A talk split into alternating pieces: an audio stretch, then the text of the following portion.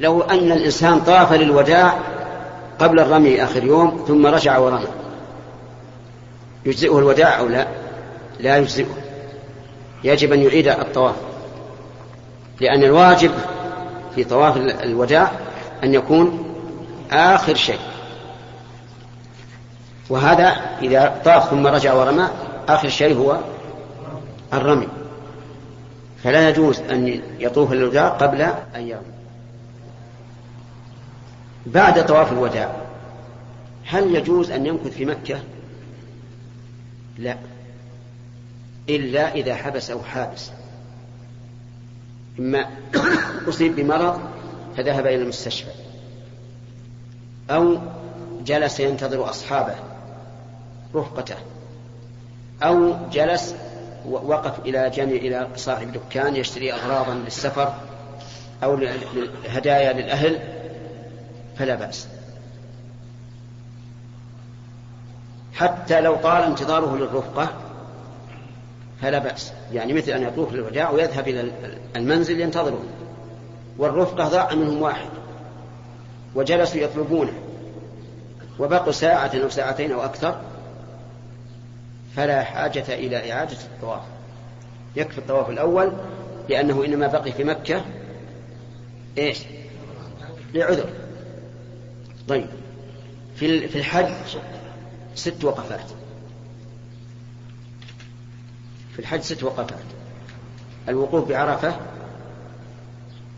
وفي مزدلفة وبعد الجمرة الأولى في أيام التشريق وبعد الجمرة الوسطى وعلى الصفاء وعلى المروة.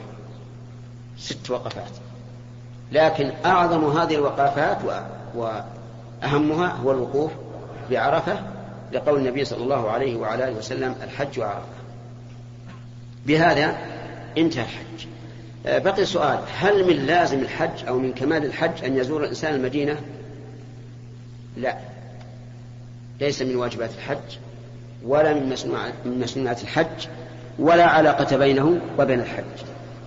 لكن العلماء يذكرونه بعد الحج لأنه في زمانهم يصعب على الإنسان أن يسافر من بلده إلى مكة للحج ثم يستأنف السفر إلى المدينة. فصاروا يذكرونه من أجل أن تكون أن يكون السفر إيش؟ واحدا. وإلا فلا فلا علاقة له بالحج. وإلى هنا ينتهي ما أردنا ذكره والباقي للأسئلة ونبدأ باليمين. والسؤال واحد لكل واحد. جزاكم الله خير يا شيخ. الاستنابة في الحج عن الحي هل تجوز؟ وهل هناك فرق بين إذا كان مفرضا أو لم يفرض؟ نعم. الاستنابة في الفرض عن العاجز عنه عجزا لا يرجى زواله لا بأس به لأنه جاءت به السنة. وكذلك عن الميت الذي لم يؤدي فريضة جاءت به السنة. أما عن الحي في النفل فالذي أرى أنها لا تصح الاستنابة لا للعاجز ولا للقادر لأنه إنما جاءت في الفريضة للضرورة بالنسبة للعاجز والنافلة لا, ضرورة فيها. ولهذا أجاز بعض العلماء أن يصرف من الزكاة في حج الفقير ولا يصرف في نفله. لأن الحج فريضة والصرف فيه ضرورة بخلاف النفل. فلا أرى الاستنابة في النفل. لأن نقول الحج عبادة إما أن يفعلها الإنسان بنفسه حتى يتأثر بها قلبه ويشعر أنه متعبد لله. فإن حصل ذلك وإلا فلا, فلا حاجة. إذا كان لديه مال فليصرفه لمن لم يحج. فريضة فهو أفضل لأنه أعان في فرض جزاك الله خير يا فضيلة الشيخ من هنا أنت ها؟ لا لا طيب تفضل اسم جزاك الله خير يا فضيلة الشيخ هل التسبيح بعد الصلاة يقال إذا حدث لك شاق لفترة من الزمن؟ إيش؟ هل التسبيح بعد الصلاة يقال إذا حدث لك شاق لفترة من الزمن؟ يقال؟ إيه يعني مثلا بعد بعد الصلاة رحت مثلا مشوار أو واحد مسكك نص ساعة أو ساعة. آه، أسألك هل الذكر باللسان أو باليد أو بالرجل باللسان. هل هناك شيء يشغل عن اللسان؟ ما يخالف ضيف أسبح وأنا, وأنا, وأنا أمشي. أسبح وأنا أقلب له ضيافة لقول الله تعالى فإذا قضيتم الصلاة كمل. فاذكروا الله. لا إذا قضيتم الصلاة فاذكروا عند المسجد الحرام يعني ما إذا صلينا الظهر اليوم نروح المزدلفة؟ إذا قضيتم الصلاة فاذكروا الله قياما وقعودا وعلى جنوب. الحمد لله. سبح وأنت تمشي ولا حرج. الله يحسن إليك. هل ثبت عن الرسول عليه الصلاة والسلام أنه صام عشر ذو الحجة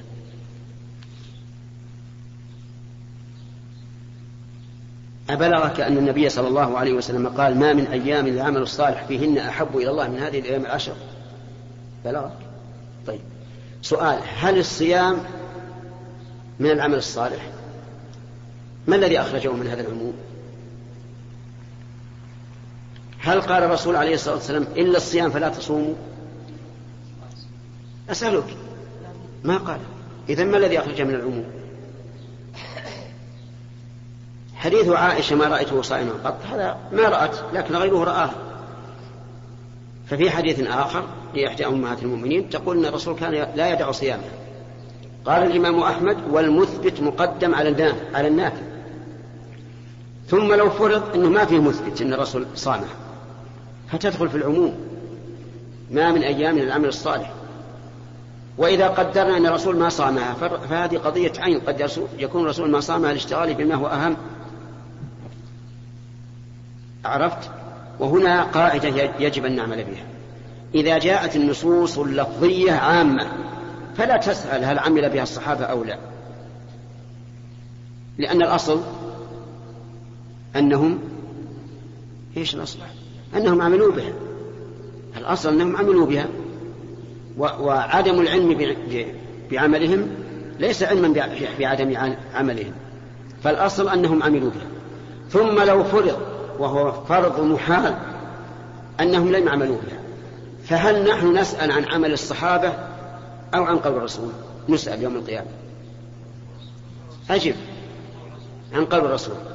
كما قال عز وجل ويوم يناديهم فيقول ماذا أجبتم المرسلين. هل يمكن لأي إنسان أن يجد حجة إذا سئل يوم القيامة عن قول من أقوال الرسول عليه الصلاة والسلام عامة؟ هل يمكن أن يقول يا, يا رب لم يعمل بها الصحابة؟ أو لا أدري هل عملوا بها أو لا. لا يمكن أن يكون حجة هذا لذلك نحن نأسف لبعض الناس الذين شككوا المسلمين في هذه القضية.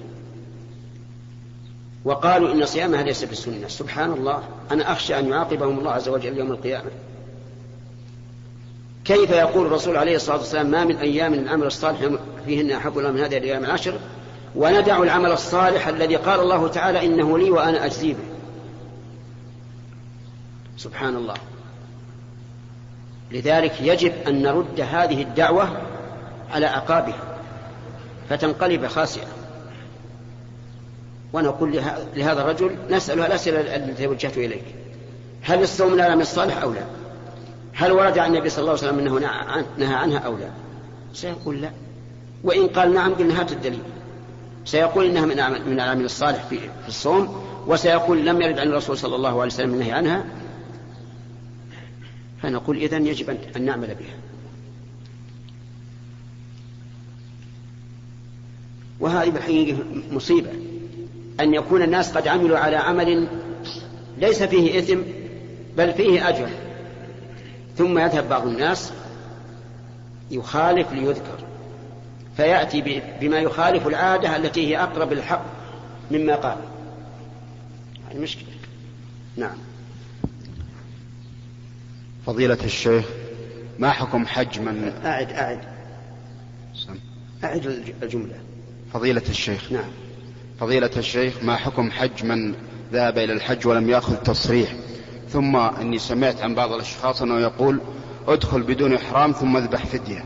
نعم. فما حكم ذلك؟ أما الله. الثاني الثاني وهو أن نقول ادخل بلباسك العادي واذبح فدية هذا من اتخاذ آيات الله هزوا. فرض الله عليك إذا أحرمت أن لا تلبس القميص ولا السراويل إلى آخره.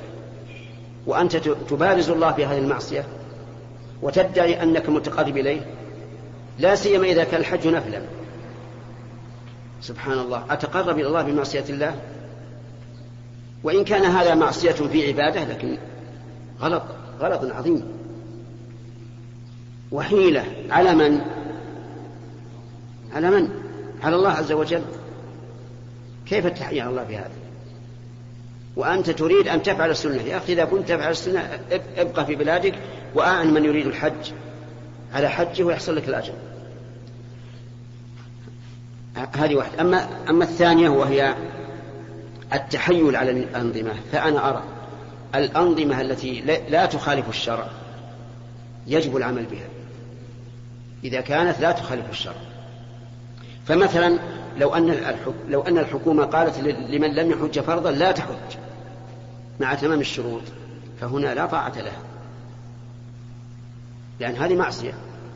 الله أوجبه علي على الفور وأنا وهذا وهذا يقول لا لا, لا تحج. أما النافلة فليس ليست واجبة. واتباع ولي الأمر أو طاعة ولي الأمر فيما لم يكن واجبا فيما لم يتضمن ترك واجب أو فعل محرم واجبة. ثم إني أقول لكم أيها الإخوة طاعة ولاة الأمور. أتظنون أن أتظنون أنها طاعة بشر لبشر؟ أجيبوا أجيبوا بما تعتقدون ما بما أريد أنا؟ هل تعتقدون أن طاعة ولاة الأمور في في غير المعصية؟ هل هو طاعة بشر لبشر؟ لا. بل هي طاعة لله عز وجل. لأن الله تعالى يقول يا أيها الذين آمنوا أطيعوا الله وأطيعوا الرسول وأولي الأمر منكم. فوجه القول بالإيمان يعني من مقتضى إيمانكم أن تطيعوا الله وتطيعوا الرسول وأولي الأمر.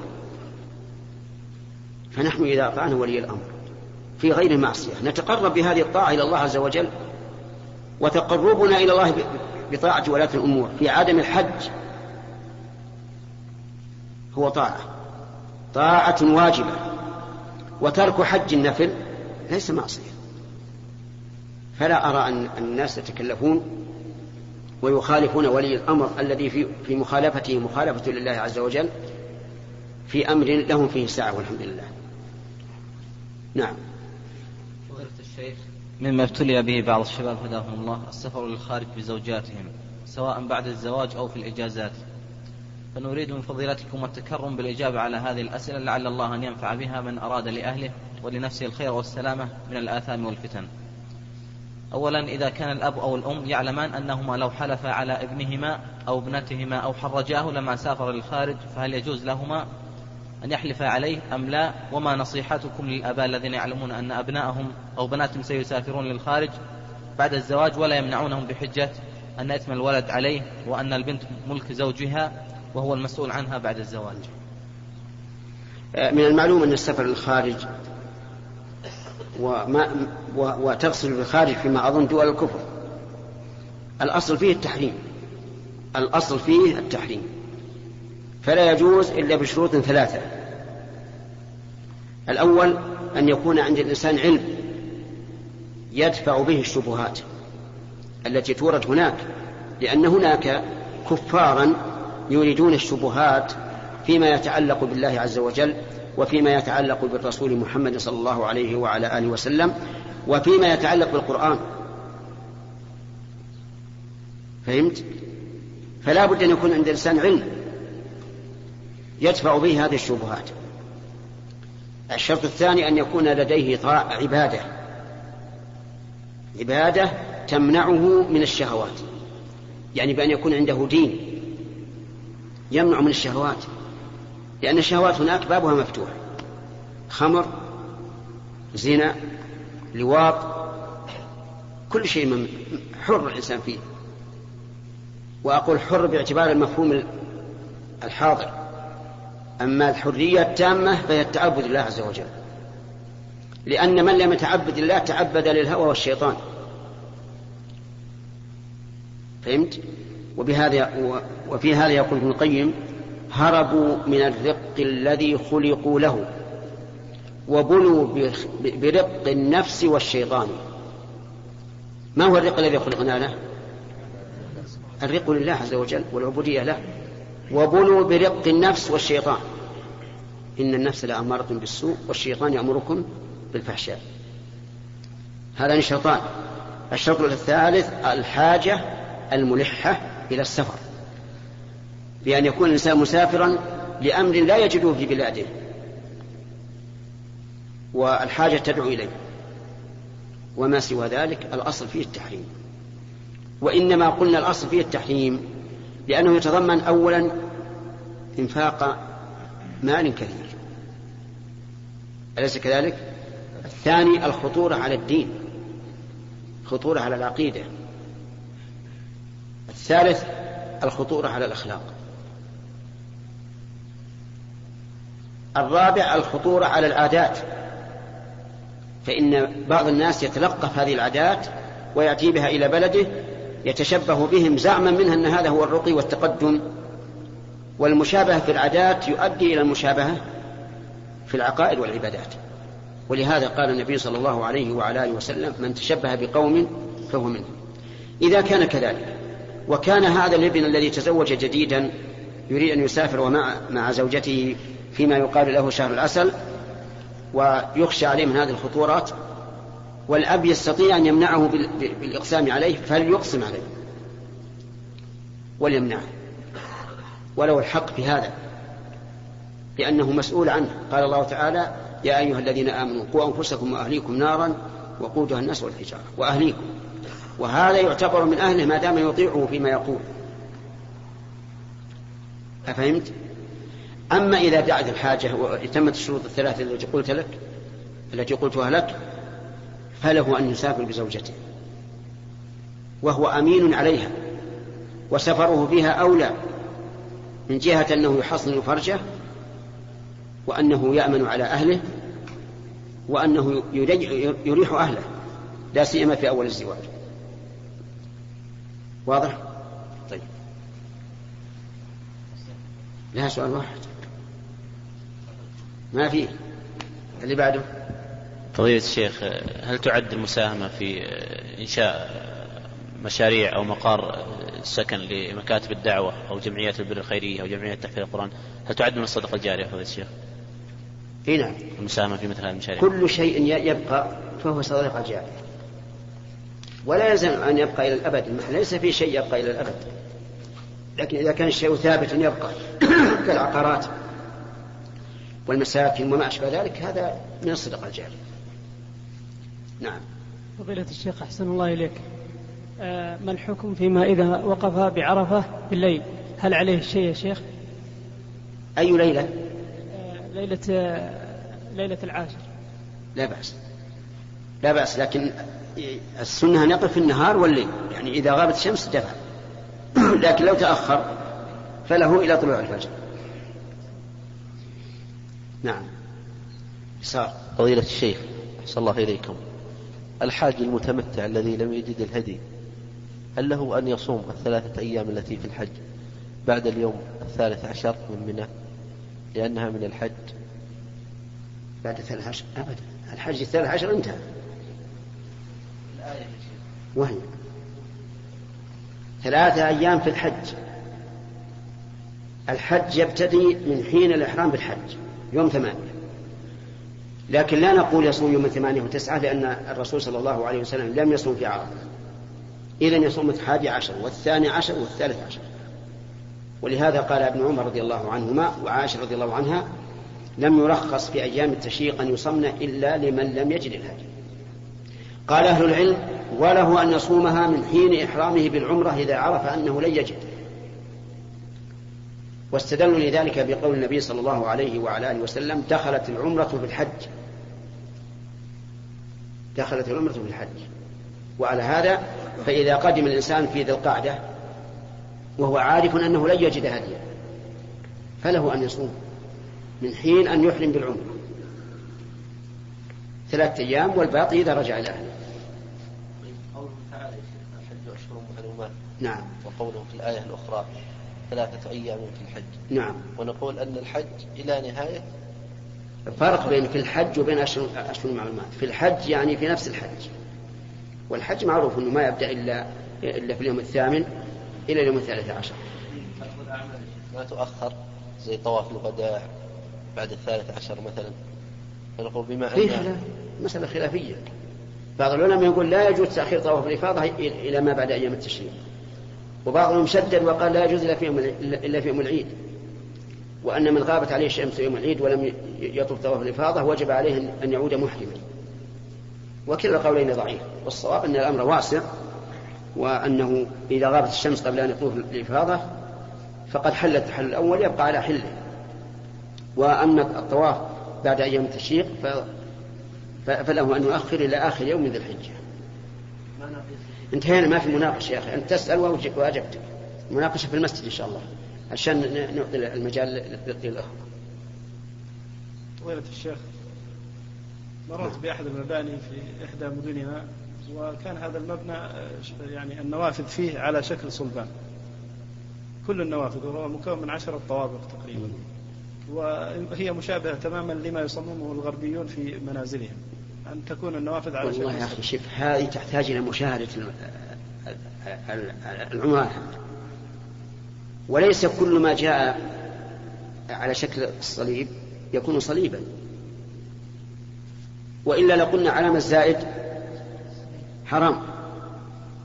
وقلنا الغرب اللي كان الناس يستقون به حروثهم حرام لأنه معروف خشبتين معترضتين. الصليب له شكل معين وله قرائن تدل على أنه صليب. فيحتاج إلى مشاهدة العمران وإذا أردت أن تسير بإخوانك في نزهة حتى نصل هذه العمارة نشاهدها. قريبة؟ طيب. نعم. نعم. يا فضيلة الشيخ هل يجوز للإنسان إذا طاف طواف الإفاضة فقط؟ أن يجامع زوجته وبماذا يحصل التحلل الأول؟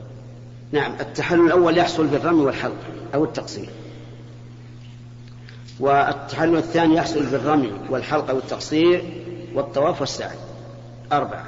إذا فعل هذه الأربعة فإنه يجوز له أن يجامع زوجته لأنه حل الحل كله. نعم. شيخ جزاك الله خير. هل يجوز التوكل عن المرأة؟ في رجم الجمرات وطواف الإفاضة بسبب الزحام. ومتى مدة جمرة العقبة. نعم. الزحام في الواقع أنا قلت لك إنه يمكن إذا انتظر الإنسان زال الزحام. لكن أحيانا الإنسان ما يمكن أن يتأخر ويرمي بعد الزوال مباشرة في اليوم الثاني عشر. في هذا اليوم أرى أنه يأخذ إنابة من المرأة. لأن المرأة مهما كانت حتى لو ولو كانت شابة في مثل هذا الزحام ما تستطيع. ثم كيف نقول إن الإنسان يرمي وهو لا يدري أيموت أو يحيا؟ قلبه مشوش. وفي الحديث الصحيح لا صلاة بإيش؟ بحيث الطعام لأن القلب مشوش. والرمي عبادة. فأرى أنه في اليوم الثاني عشر لمن تعجل ولم يتأخر إلى العصر أن أن يأخذ حصى كل النساء اللي معه ويرمي. لأن شاهدنا أمرا فظيعا جدا. مرأة تتعب تعب عظيم وقوتها أدنى من الرجل وربما تسقط عباتها. فتحاول أن تأخذها وتدعس.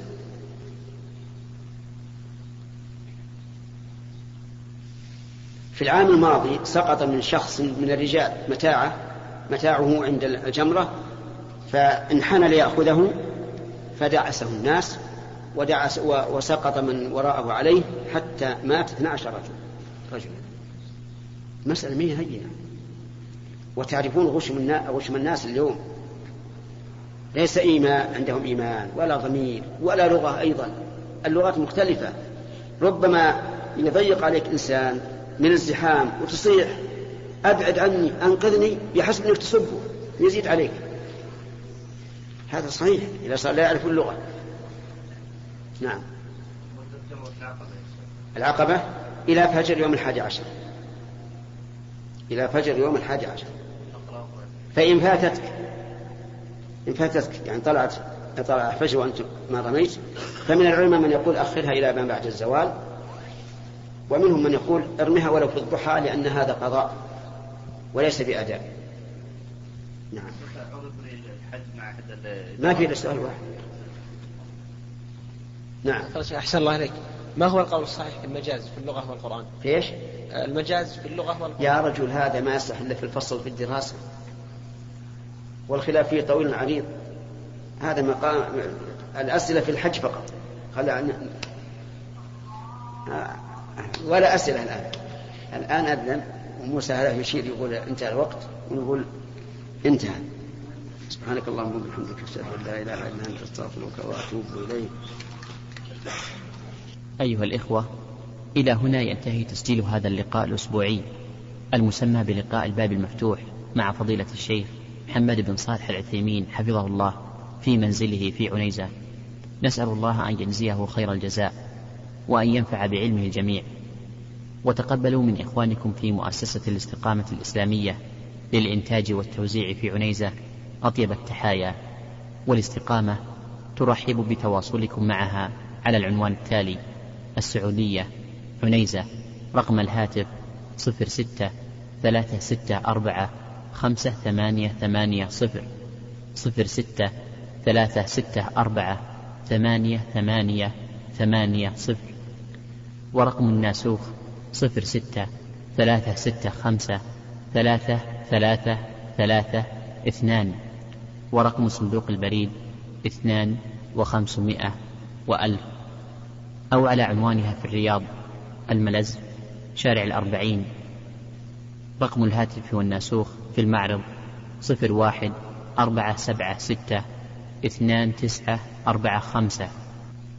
ورقم هاتف الإدارة والاستوديو صفر واحد أربعة سبعة ستة ثلاثة اثنان ثمانية خمسة. والسلام عليكم ورحمة الله وبركاته.